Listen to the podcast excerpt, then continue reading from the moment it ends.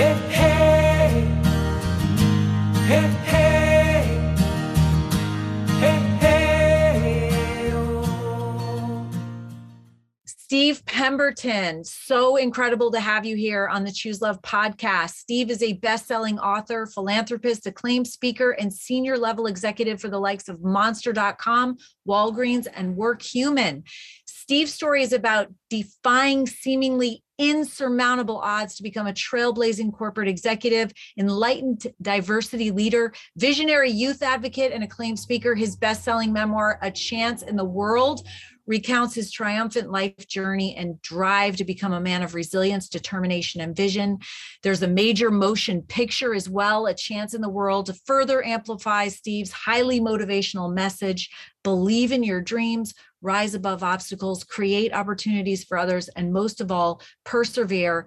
You also have another book, The Lighthouse Effect, which is an idea that any of us immersed in the hustle and bustle of our lives, wrestling with our own ambitions and imperfections, can pause and change the arc of the life of another and find one for ourselves.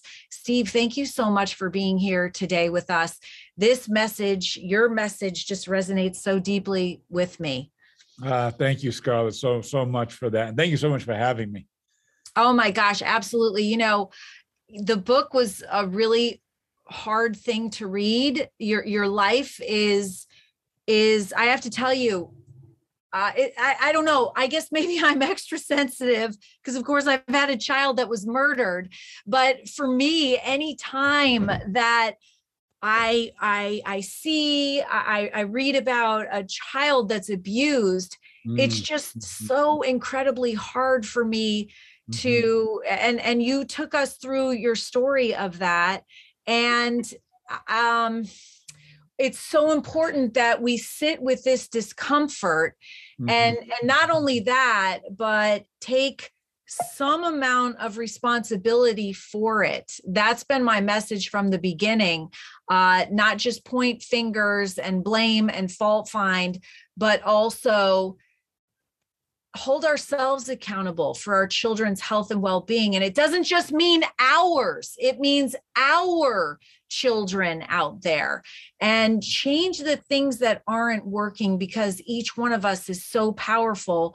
We can do a lot and we, indeed we have to do something because what we're doing now isn't working doing the same thing over and over and expecting a different outcome is the definition of insanity. And of course, for you, we're specifically talking about the foster care system um, that that you went through. Can you share a little bit of of for for for our listeners that maybe haven't read your story yet or watched the movie yet, um, what that was like for you? So much of of the story is and does lie in the title of the book and the movie, "A Chance in the World." It's a commonly held refrain, but in my case, it had a very very specific meaning. It came from the diary entry of a babysitter who saw me at one and a half years old. My mother was in the midst of a losing battle with alcoholism. My father, uh, unknown and unidentified by her, was not in my life. And this uh, babysitter, who was actually the father of my mother's friend, uh, was often tasked with coming to pick me up. And my mother would make arrangements for somebody to take care of me for a period of time, a a day or so. Well, she said it was a day, but sometimes it became a week. And this became something of a routine. And you know, the the babysitter, uh, the father of of of my mother's friend sees this happening uh, all the time and and says he kept a diary, and he and he said of me, uh, this little boy doesn't have a chance in the world. Mm, Uh, and many, many years later, uh, his daughter, my mother's friend, found me and shared that diary entry with me. I was then a young dad.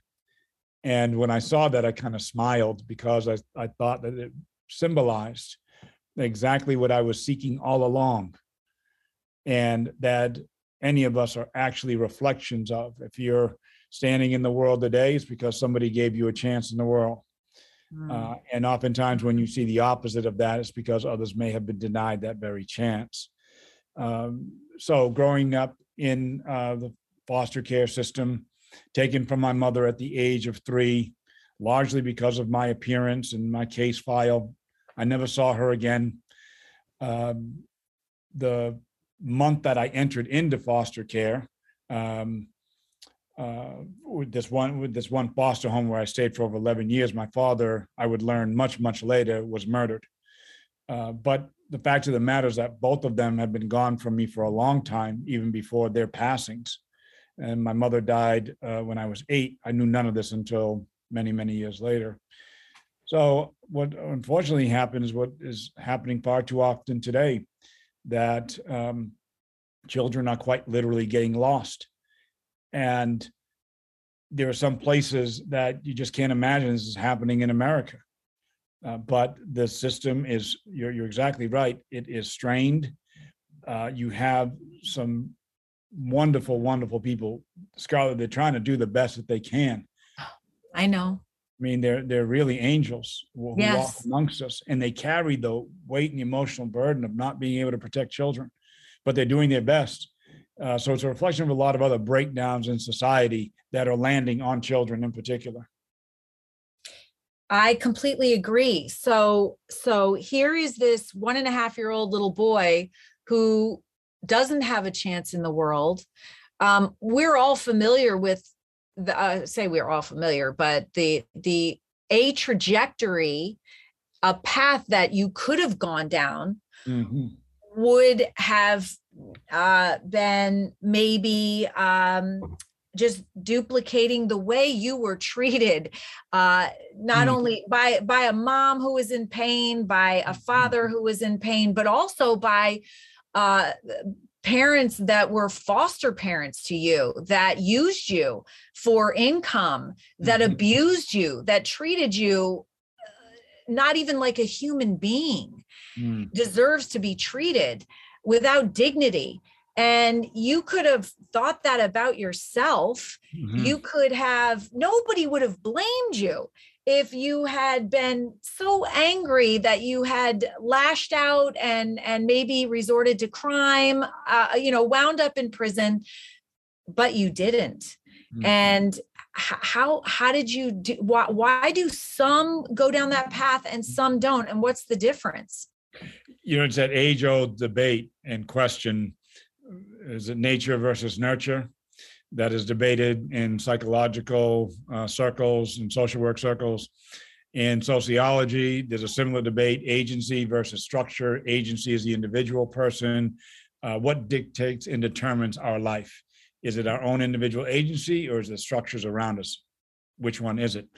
And I've, and I've actually found both those questions uh, to be slightly misleading because the the answers uh, is anchored um, in an either or when in fact I I think it's much more likely to be a both and um, that you there there's got to be some desire to move beyond that circumstance but you also have to see the possibilities in order to do so and that for me was the distinction I think between my mother's life and my father's life and mine. I was actually the third generation to be orphaned. Uh, I was the third generation to lose a mother at 40. Uh, I was just next. And yet it avoided me, or I avoided it, right? Depending on on, on your view. It didn't avoid you though, because you were going down the same path of pain and rejection. So it actually didn't avoid you. You avoided it. Uh, Yeah, no, that that's absolutely I didn't mean to stop you, but I just, yeah. Yeah, but but here's Keep why I think it- Sorry. Here's why I think it did. Um, why the, the cycle's not repeated. Um, that there's not another generation, right? Yeah. Um, so there's not a fourth generation. Uh, my children know nothing of this. Couldn't, couldn't, they've read about it, but that's as far as it goes. They understand nothing about it. Uh, and I, I think for me, it was these everyday people who came into my life at just the right time, most times unknowingly. They did not know the effect and the impact that they were having on me. So we often say that sometimes it just takes one kind, caring adult. I'm not even sure the bar is that high. I think sometimes it's one kind, caring interaction. Let me give you an example. I love to read. Reading was my sanctuary. It was a safe place for me, the safest place I ever knew. No one judged me in the books I read. I developed imagination and vision of a different life. And so it it actually seeded this idea that there was a different life for me. But that in and of itself wasn't sufficient. I needed a lighthouse. And it came to me in the form of this woman who would bring me books. Um, and she did that for the 11 years that I was in this very, very difficult foster home. Most times I never saw her. I saw the books, the box of books that she brought. And I poured myself into them. So it made me a good student. Uh, it made me a good writer. It gave me some capabilities with the spoken word. I was, I was very quiet as, as a young boy. In other words, you need this meeting of the two of those two worlds. Uh, Claire Levin was her name. Claire, very Mhm. humble, uh, high school education, uh, stay-at-home mom her whole life, but she was very much a lighthouse. She had an enormous impact upon me, and I think it's true for a lot of us. We don't realize that it's in the interaction. That was an interaction, right? I didn't live with her. She didn't take me in, but it was that interaction of seeing in me something that nobody else at that point in my life saw. Uh, we each have that power, that that capability uh, to impact somebody's life like that. We talk about it as having the courage to step outside of your own busyness and distraction, even pain and suffering that we all have. We all have something going on to Mm. help somebody else. We call it compassion in action, and we're Mhm. all capable of that. Um, but it does take courage, even when approaching a kid that you see reading and saying, Hey, you like books? I have some extras. I'm going to drop them off. And then, you know, going out of your way. It's easier just to walk on by. And I, you know, it's Mhm. incredible. And what a incredible message that that kindness and it's it goes beyond kindness it's it's literal caring because it goes Mhm. way beyond kindness when it's 11 years of consistently bringing you books and not having any idea that behind that closed door you're getting abused and and and you're not being respected she's i'm Mhm. sure sometimes she didn't even know if you were going to be getting the books but she kept doing it and that Mm. is that is really incredible and i and i love this message of one interaction because sometimes i think it seems so overwhelming sometimes it seems i mean this is what i do for a living now uh, and sometimes it seems overwhelming to me because there's so much pain in the world and you talk about uh, you know, what can I do as a single person? But Right. if you look at the power of one interaction Mm. and how that love, that loving kindness, that caring helped shape your life was a lighthouse. I love the lighthouse effect. I love that whole concept because mm-hmm. each one of us can be a lighthouse in that and and we can make the difference between life or death. And I really believe that's what it was for you ultimately. Sure, and and not only can we be a lighthouse, but perhaps we already are and just don't know it. You know, mm. the lighthouse, it it takes no inventory of the lives it has altered and changed. In fact, it doesn't Mm. even know who it saves and who it guides. It never knows. That's true for us as human beings too. You never know who is taking example from your strength, from your conviction, from your courage. You never know that. Uh, now, in some cases, we do, but by and large, you're not really, really aware. Many years later, I had the opportunity to sit down with Claire. I had lost contact with her when I left that neighborhood when I was 16, and I thought I was never going to see her again, actually. And I did because I wrote my first book, and people went looking for her, found her, and said, Hey, there's this man who's written about you. And she had remembered me. And of course, I had remembered her. And when I and I was always curious to know, so where did that come from? Like, why would you do that? You're right, Scarlett. Why over 11 years, not knowing the outcome, why would you keep doing that? And her answer, I thought, was both fascinating and instructive. She said, I was doing what my mother told me to do, which was to give from where you are with whatever you have. So my mother would always say that give from where you are with whatever you have. And what her mother meant by that was that you did not need to be wealthy, that if you could only give a smile on that day, then you give a smile. If you can only give a box of books, then give a box of books. Give what you have from wherever you are, whatever station in life you are. And there's also this implied message of not only should you do that, but you have a responsibility to do that. And so she didn't think it was anything other than a value, a trait that her, her mother embodied and and and and reflected.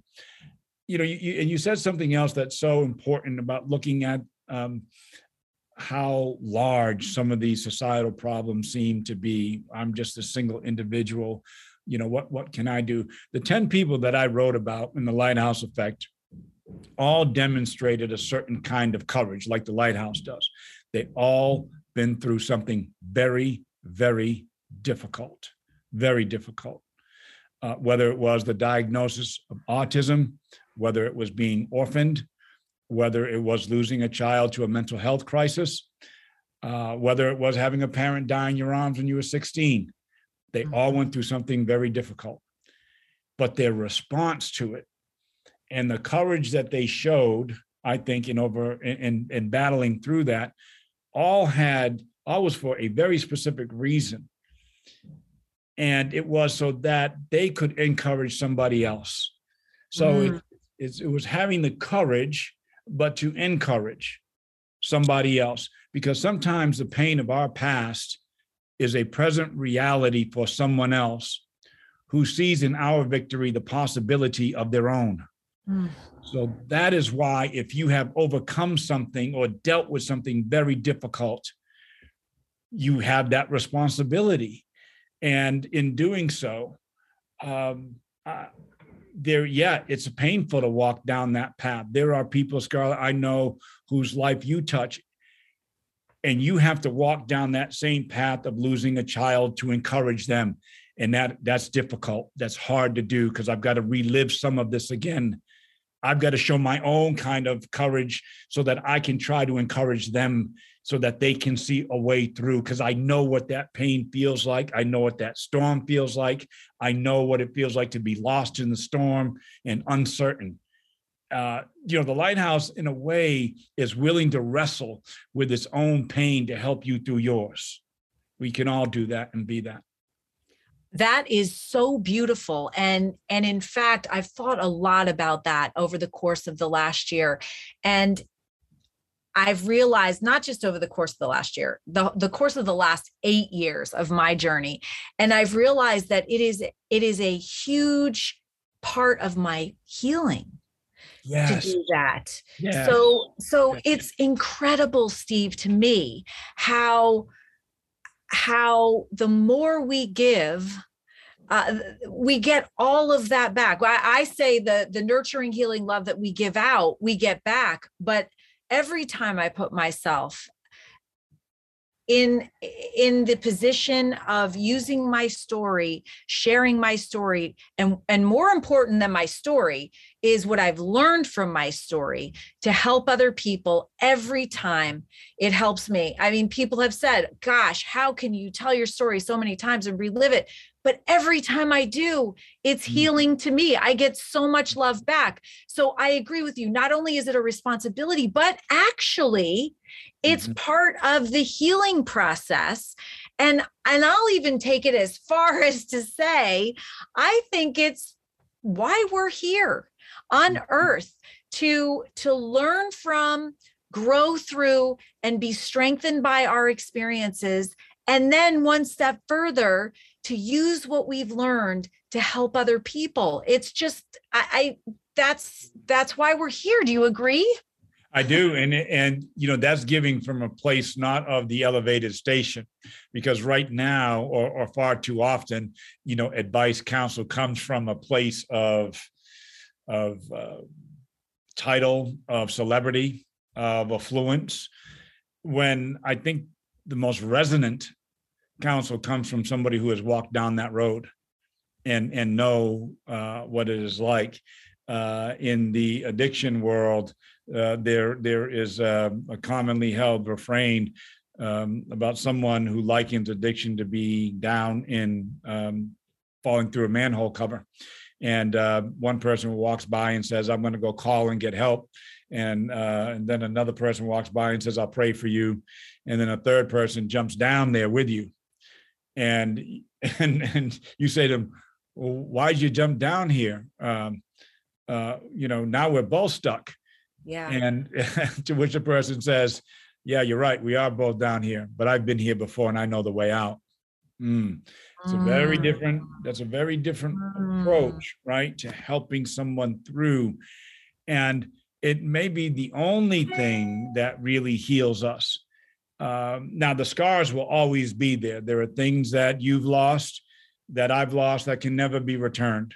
There is no such thing as getting whole with some things, but the the pain of that can be as wide as a six lane highway. But by helping others, you can get it down to the single country road uh, that doesn't seem to overwhelm you. And you, you now know, and those we've lost know, that it was not in vain, that the loss was not in vain, actually, and that you, you've helped navigate somebody else through through a similar trial and tribulation. I don't know if there's a better way to love humankind than that. I'm not convinced that there is.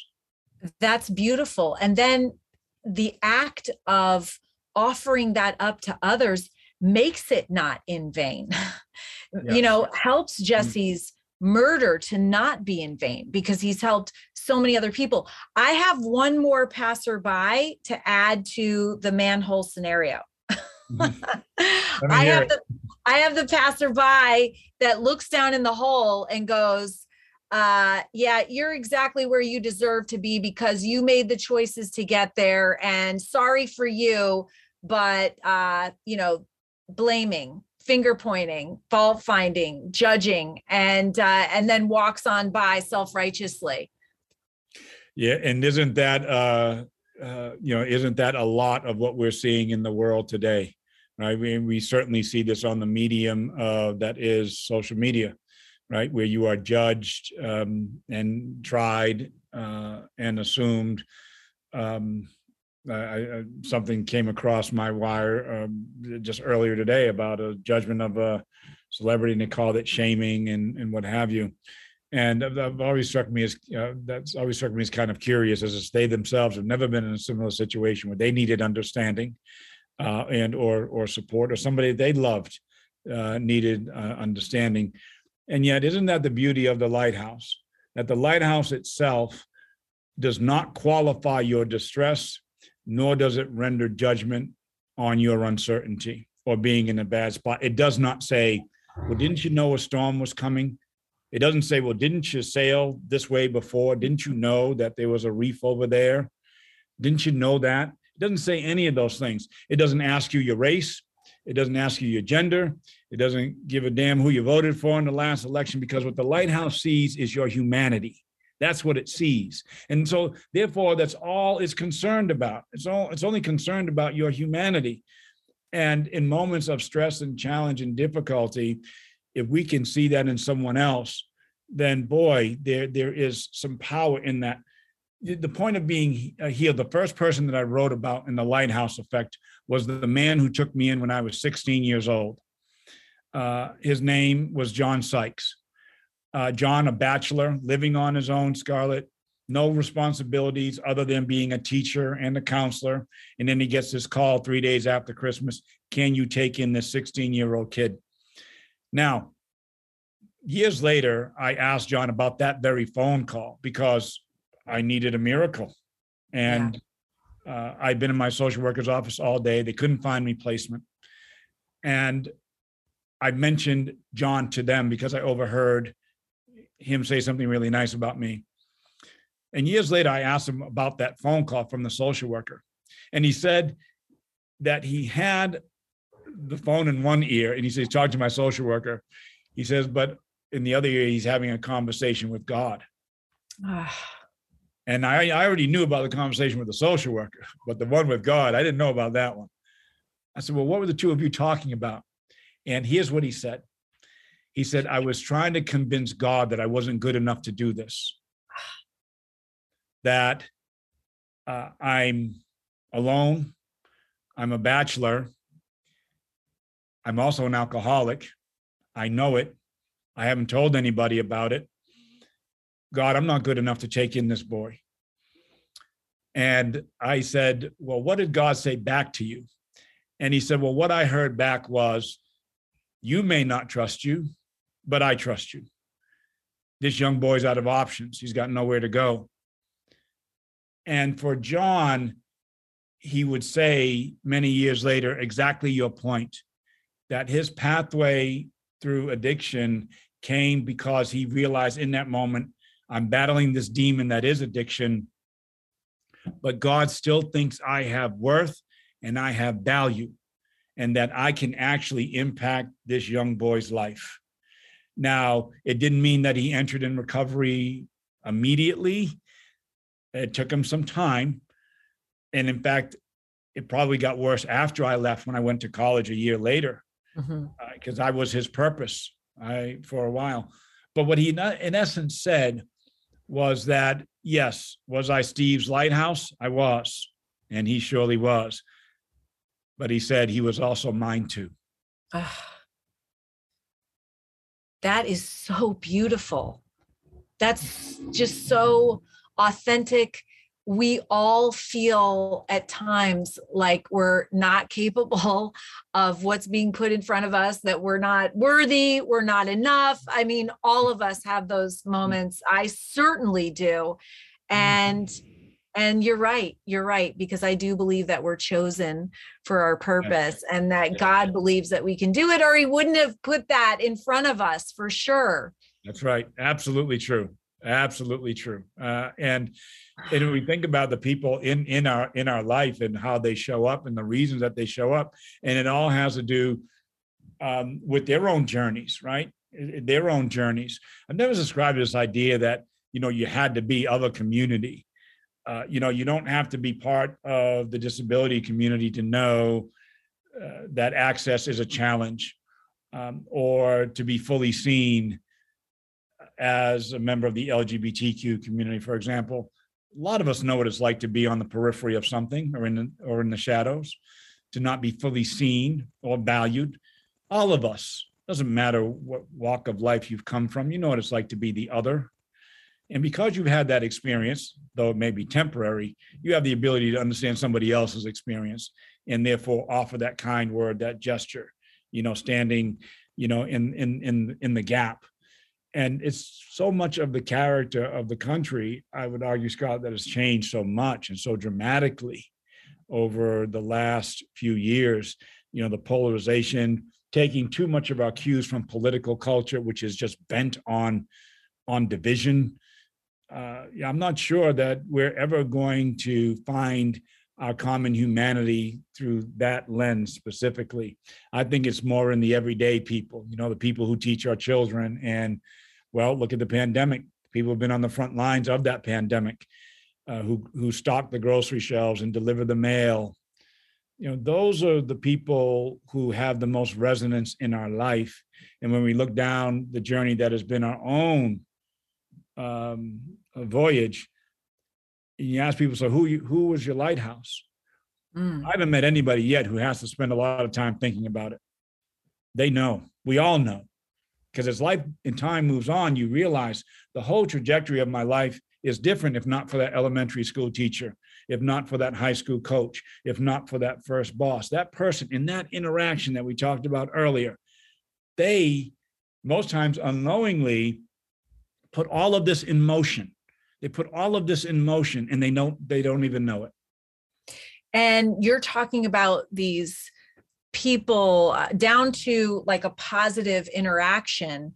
But what do you think about the idea that and I'm just going to throw this out there that uh, these these negative interactions that we have could be lighthouses as well.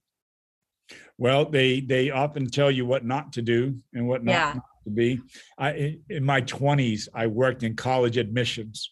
And so I was the person who read your application. I was the person whose signature was at the bottom of the letter. So you interacted with a lot of young people through my visits to high schools, and you interacted with a lot of families. Scarlett, everything I I know about parenting, I learned working in college admissions, and specifically what not to do. Uh, I mean, I just saw behaviors um, living through one's child, Ah, everything. And though being married and being a dad was a decade away, I remember thinking at 23 years old, 24 years old, whatever you do, don't do that. don't do that. It became a guide. I look at the journey that is my own parents' lives, and I had the same kind of reaction. Don't do that. Like, don't do that.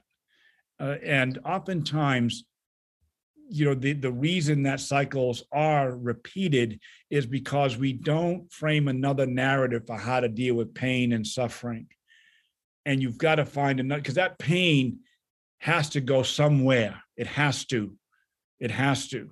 And if it goes inward, then that leads to self-destruction. So where where does where does pain go? And whether that's pain over getting terminated, uh, a divorce, um, the end of a friendship, a disappointment uh, on a project, where does pain go? It's got to go somewhere. And oftentimes, if it doesn't go somewhere, it's going to get directed inward. And then another series of behaviors kind of un- unfold. I saw uh, my father self destruction, very, very talented athlete, one of the top amateur fighters in the country and probably the world. But he was hurting over the disintegration of his own family. And so that pain he initially poured into boxing, but when that didn't work out, it turned inward. And it cost him his life, and it cost me a father. I learned from that. I learned from that. that's incredibly powerful. And you're right, the pain has to go somewhere. And we have to, it's my feeling that we have to have some amount of coping skills and the ability to choose where we put that pain. Um, because how would we know that, yeah, I, I have so much pain, but I can use it to help somebody else? if not for i mean like you're an incredible role model for that you've done it you're teaching it you have that message that's out there and it's the message of our time actually steve because there is so much pain i'm on the road i'm in schools i'm uh, talking to kids and educators and parents and there's a there's I think an unprecedented amount of pain. And Mhm. also, we're in an unprecedented time in our history where there's so much fear out there and uncertainty and our brains just want to stay safe. So uh, so in other words a super pandemic of anxiety and it's all coming around to uh the bottom line is do we have the skills the essential life skills we need to be able to take what's happening now in our lives uh, learn from it grow through it and be strengthened by it and then use what we learn to help others. I mean that's where we are right now. We're trying to get this choose love movement out there um, a free comprehensive character social emotional development program to Mm. kids so that they have these skills and tools so that they can make the choice. Um, so important. And you know at the same time i just got off a conversation with a friend the other day who uh, knows someone who's a foster parent. They took in a young boy with uh, fetal alcohol syndrome who is um, you know i always say if you don't have the words if you're not don't have the emotional intelligence to be able to say how you feel it's going to come out in your behavior. And so that's exactly what's happening and um, but to the point where it's dangerous not only to the little boy but to the people around him and yet he does have a family that's trying to advocate for him but um, you know they're being stretched as well I mean, Yes. what, what what do you say to foster parents out there that are listening to this or who know someone? Um, what I mean, what are your words of encouragement for them? Well, first, foster foster parents are are to me salt of the earth. They're uh, they should be treated and viewed in the same way that we see first responders in a way, Yes, because that's that's I agree. intervening step that that they they are taking, and it is it is challenging because there is always a history there, and it's always an inherited one because the child has done nothing wrong. And I, and that's the first thing I would say to foster parents is that the child has committed no crime. They've done nothing to deserve that inheritance because it is an inheritance, you know, specifically. And you may be their only chance in the world. You you may be it. I mean, if you look down down the road and you you see how some of these situations do not turn out well, you know that chance that comes in the form of foster parents is it never happened. You know the the other is that it is certainly it's a longer process. You know there's, there's this wonderful um you know a greek proverb that says a society grows great when the elders of that society plant trees in whose shade they know they will never sit. Mm, you don't always get to see exactly how the story turns out. None of us live long enough to see that. And so we'd like to think that we will see in our lifetime the full picture of how that story turns out. Now we'll see a partial picture for sure. Uh, but we won't see, you know, the full picture. You know, for uh, and yet that's isn't that the essence of faith, right? Isn't that the essence of love?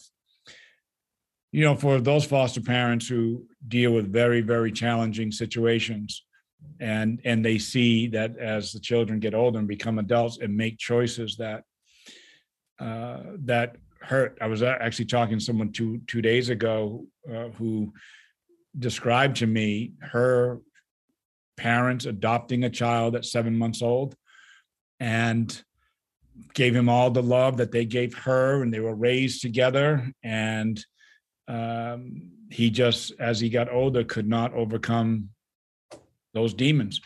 And so her her parents wanted to ask me uh, through her about that. Uh, and I, I i said you did the single most important thing you could anybody could ever do. You gave him a chance. You gave him a chance that's the same thing I talked to my three about. Mom and dad, our responsibility is to give you that chance, but we cannot make you take it. We God gives us free will. And and if God gives us free will in choosing God, then you can almost certainly believe that He's going to give you free will in choosing advice or counsel or direction or love in this case. I can't make you choose that. The only thing that I can do is say, here's the door. And behind that door is magic and new beginnings and love and grace and gratitude and a place where the pain, you'll look back on it and it won't seem as large. Uh, but I cannot walk through that door for you.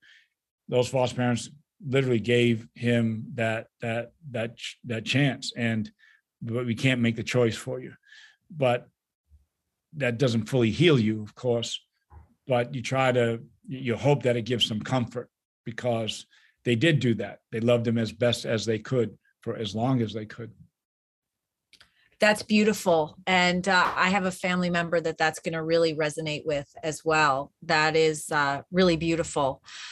Um, what about the parents that are listening that didn't have great parental role models Mhm. and are maybe you know if you you you do what you know and so maybe they are recreating some of uh, their parents uh, dysfunction in their own lives Mhm. um i think that happens a lot i know i've even done that a little bit and Mhm. uh so so what advice would you give to those parents who you know you have to want to change but that that do and that are willing to commit the effort to doing that Yes. you know, Shakespeare referred to parents as heaven's lieutenants. He said, because to children, they are the voice of God. That's how powerful parents are, according to Mm. Shakespeare. Yes. And when you Yes. realize just how powerful that is, you know, you begin to see that that revisitation of how you were parented uh, has to be part of your calculus, whether it was good, whether it was bad, whether it was indifferent. There has to be some reckoning and realization of how you were parented, and um, and to realize it does influence the way that you show up as a parent. It absolutely does. Uh, there's uh, uh, an old story uh, about um, a mother who's sitting on a front porch with her two daughters who are both pregnant at the same time. Um, and the girls are going on and on with their mom about how they're not going to make the mistakes that um, that she made with them. And it was clear it was a loving relationship, so they were teasing her a bit. And the mother's listening to this for a while. And this girl, she leans over and she gently pats both of their bellies and she says, That's okay, girls. You're going to make new mistakes, Right. right? Make Yeah. new mistakes. Like parenting to me 101 make new mistakes. Don't make old ones. Make, make, make new mistakes. And even those mistakes, when they come from a place of love and compassion, um, you know, are, are, are understandable to children late, late, later on. Uh, and and to be cognizant especially when they were adverse parenting that you endured and went through. It's no accident that children who are abused not always but sometimes abuse their own children. Why is that? Because that's their frame of reference for parenting. And so uh, you have to find another way. So and and and i grew up in a world where uh, corporal punishment was the way that punishment was meted out. And it was um it was barbaric by any definition. It was barbaric because that's how that foster family was. I had to be very cognizant of that. Uh, and so i do not uh, and have not spanked my children. Um, in, in this universe taking their phone away hurts a whole lot more Um, but I remembered what what what did I remember? I remembered the fear. I remembered the fear more than anything else. That was worse than anything else, even hungry, being hungry, because at least I could figure out a way to steal food from them. But fear uh, just consumed your every being, your every being, and so even even when I had to summon my children in for a conversation, and the first thing they'll say, "Am I in trouble?" And I can see the fear. And I'm like, hey, and I, and I still remember feeling that way. And I'm like, well, there's some things we have to talk about, but it doesn't require you to be afraid, right? It doesn't require you to be afraid. And just taking a calculation of, of, of, of your own parenting and, and to be resolved that you have this power as a parent to end a cycle. Uh, they were parented because that's how they parented you that way, because that's how they were parented. Uh, and so you can end, uh, has been a cycle and oftentimes is a cycle of parenting.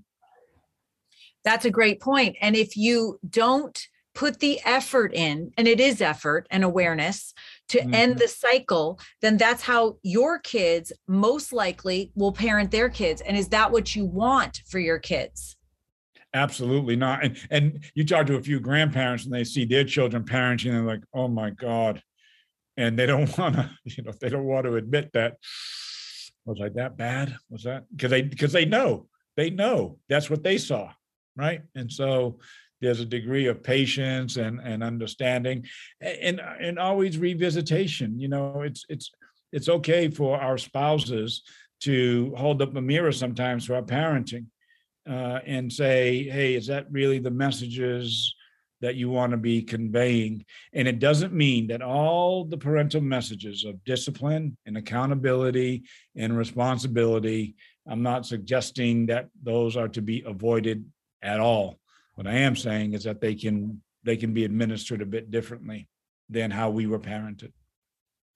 so important and and so steve when you work with I know you work in corporations and you provide Mhm. executive coaching. Um, what are the what are the major issues that you are seeing right now? It's something that you were hinting at a bit earlier, and it is the broader way that we're engaging and interacting, the cynicism, the polarization, the carping at one another, uh, the suspension of morality, the um, seeming unwillingness uh, to see in someone else a part of our own story Mm-hmm. and it's costing us a great deal. And it's not what future generations did. I mean, past generations, that's not what they did. So the world in which we live today is largely because they did the opposite of what we seem to be doing. You know, they they when when something was uh, amoral or wrong, uh, they leaned into it. By their own admission, they would say, not always successfully, but they were cognizant of it. They didn't dismiss it or deflect it. That's many of the lessons of our grandparents, who are, if you're in your 50s, they're considered the greatest generation. That was for a reason. They did some really tough stuff, uh, made sacrifices that are unimaginable in our day.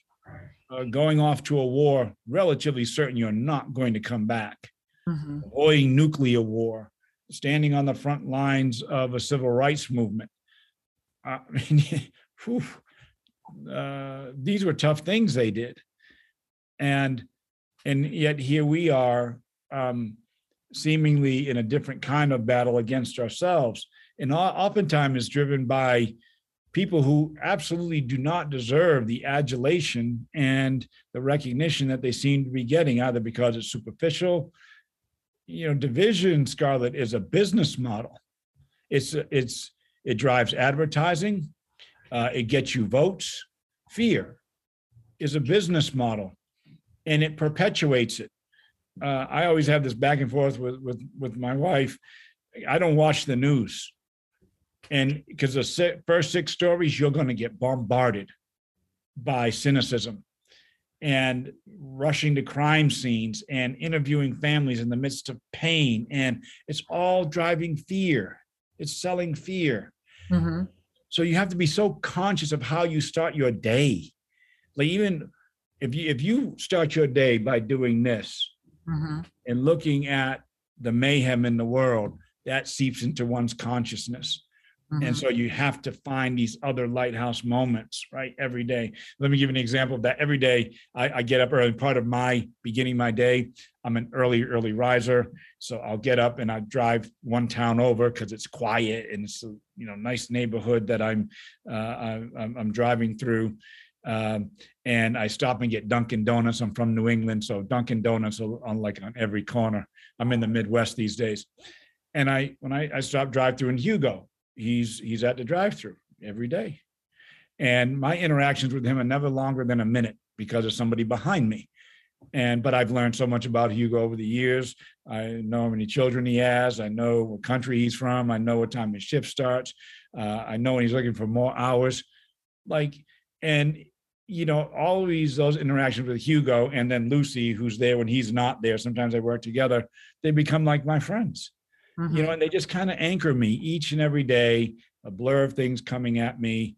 And I just think pointing our own kind of uh, example from those everyday folks, you know, uh, there's something restorative to me, uh, you know, in in that. And so a lot of leaders, especially in the business world that I'm in, they're they're seeing the effects of this, uh, and they're they're too wondering what is our as corporations what is our societal responsibility?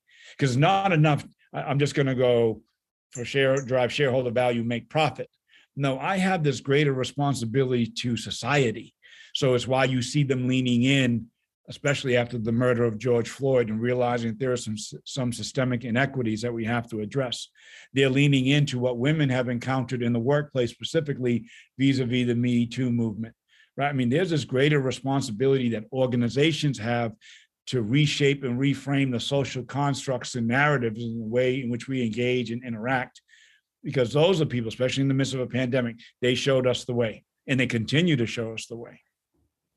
Absolutely, I totally agree. So when you're talking about um, Jose and and Lucy, um, you're talking about these what you were talking about in the beginning. These interactions, these short interactions um, of of really giving and receiving love, and and we're all about interactions, and and we're all about this social connection.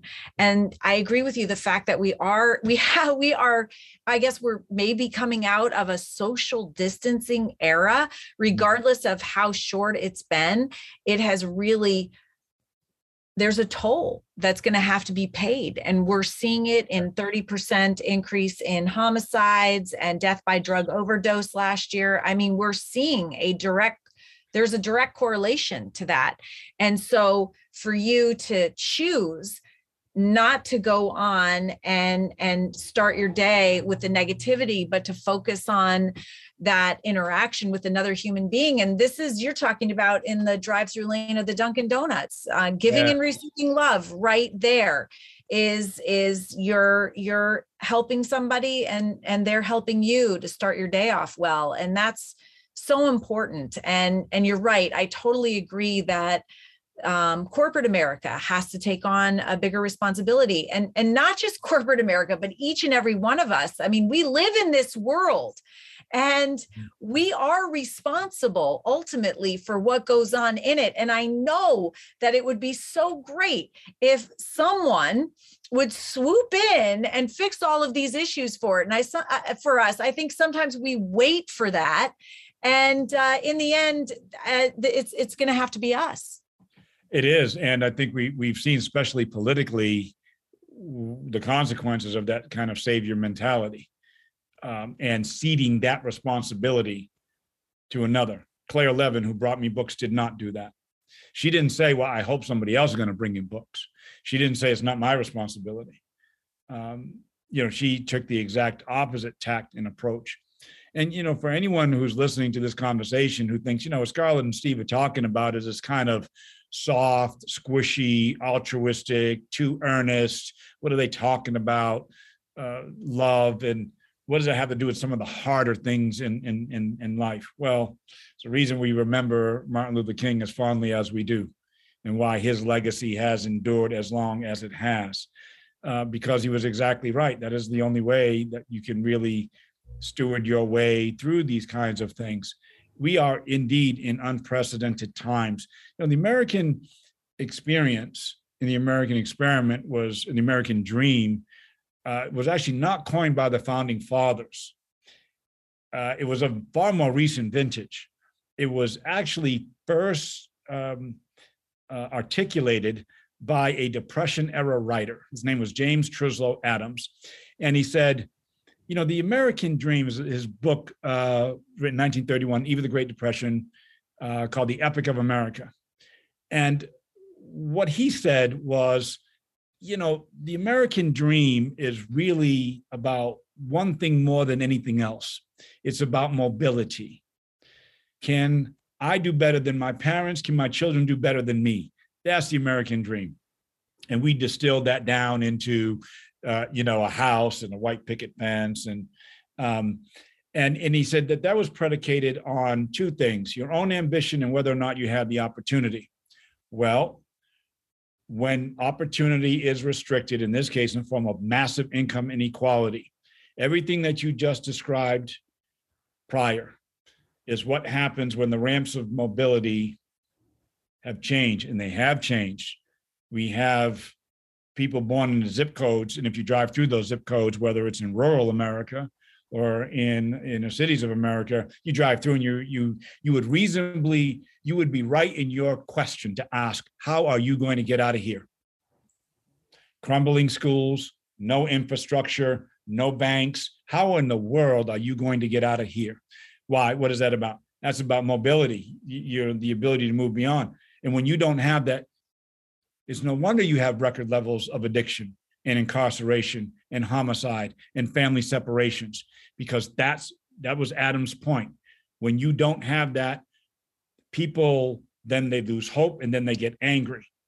And to be angry and apathetic at the same time is a very, very dangerous combination. And that pain that we talked about earlier, I'm angry about my lot in life, and I am resolved that there is nothing I can do.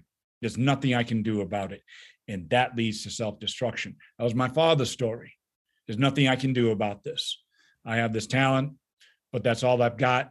I've been denied love. He literally said that. This love thing, this is not for me. I wasn't I wasn't born for that.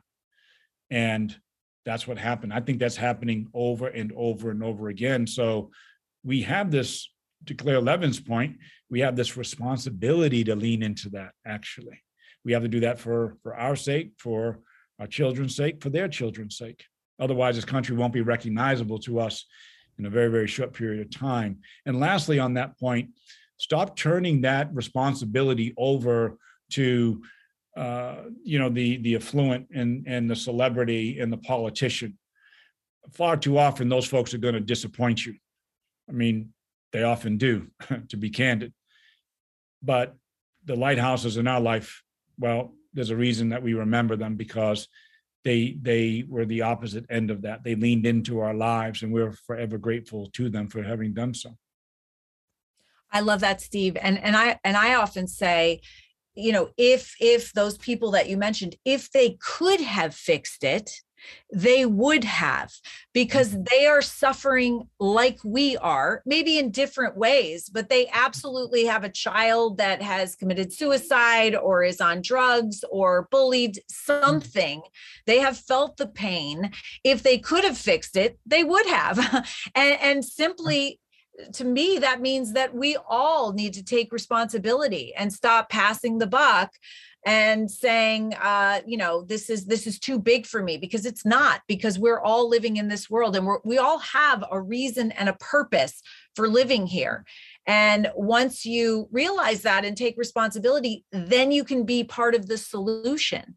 And uh, and I love that. And and in that vein, Steve, I want you to know that uh, in uh, New Hampshire, Mhm, we started working with at-risk youth, mhm. and and through that work, we became involved in the foster care system there. And now Choose Love and this character social emotional development programming is mandatory. Uh, and a mandatory part of their foster care system in Mhm. New Hampshire. And I just wanted to tell you that because Yeah. um you know the turning point for me i will say is my son's murder because i was that person um and i'll freely admit this 9 years ago looking at the school shootings and saying oh gosh that's horrible. It truly is. I feel bad for that but that will never happen to me for one thing. And and and, and number two what can i do about it there's there's nothing i can do about it all I can do is go home, be the best mom to my two boys, raise good sons, and Yep. then put them out into the world. And and then I've done my job. Right. But um, and you know what? I probably would continue to think that, except that, you Mm. know, Jesse was murdered and it woke me up Mm. to the realization that no, we all have to take responsibility and we can't continue to blame uh you know even adam lanza or his mom. Yes they're responsible for their mistakes but if they're not responsible for the trend they're not responsible for the hundreds of other school shootings that have happened since sandy hook. So then you have to say well who is? And Right. then and then you realize oh wait a minute you know it, it may be us and and it's actually a good feeling because you talked about that hopeless and helpless feeling and i think a lot of people are looking out into the world today having that Yes. helpless hopeless feeling that does lead to anger and rage and and and is most likely uh, no absolutely part of the hom- the increasing homicide rate Mhm. and when we take the time to realize we are personal respon personally responsible, we return what- what's called the locus of control to inside of us and we start making things happen, even if it's baby steps, um, even if it is consciously, consciously going out every day and saying, how can I have a lighthouse moment today? I'm going to have one lighthouse moment today. Mm-hmm. And it's it can be anything. It can be at the drive-through at Dunkin' Donuts. It can be uh something outside of your normal everyday life, outside of your kids, outside of your family and friends, but reaching outside your comfort zone because it's only then that we grow and having that one lighthouse moment that I believe can change the world. And often does when we look down the, the span of our lives. Uh, John uh, Sykes, who, who took me in, he described that as saying yes. Mm. That that over the course of our life, we all have this opportunity to say yes. Uh, and it's undeniable. You you can't pretend you didn't hear. you can't pretend you didn't hear. Uh, and so, you know, saying yes isn't isn't that powerful and and and instructive, you know, for for all of us. Uh, the the the moments in our life that have such an impact upon us uh, because somebody said yes for us or or or or to us, and but as a people, the lighthouses in my life made it abundantly clear to me that was not free. You know, it was clear that I had a responsibility to say yes. And so each day presents this opportunity to say yes.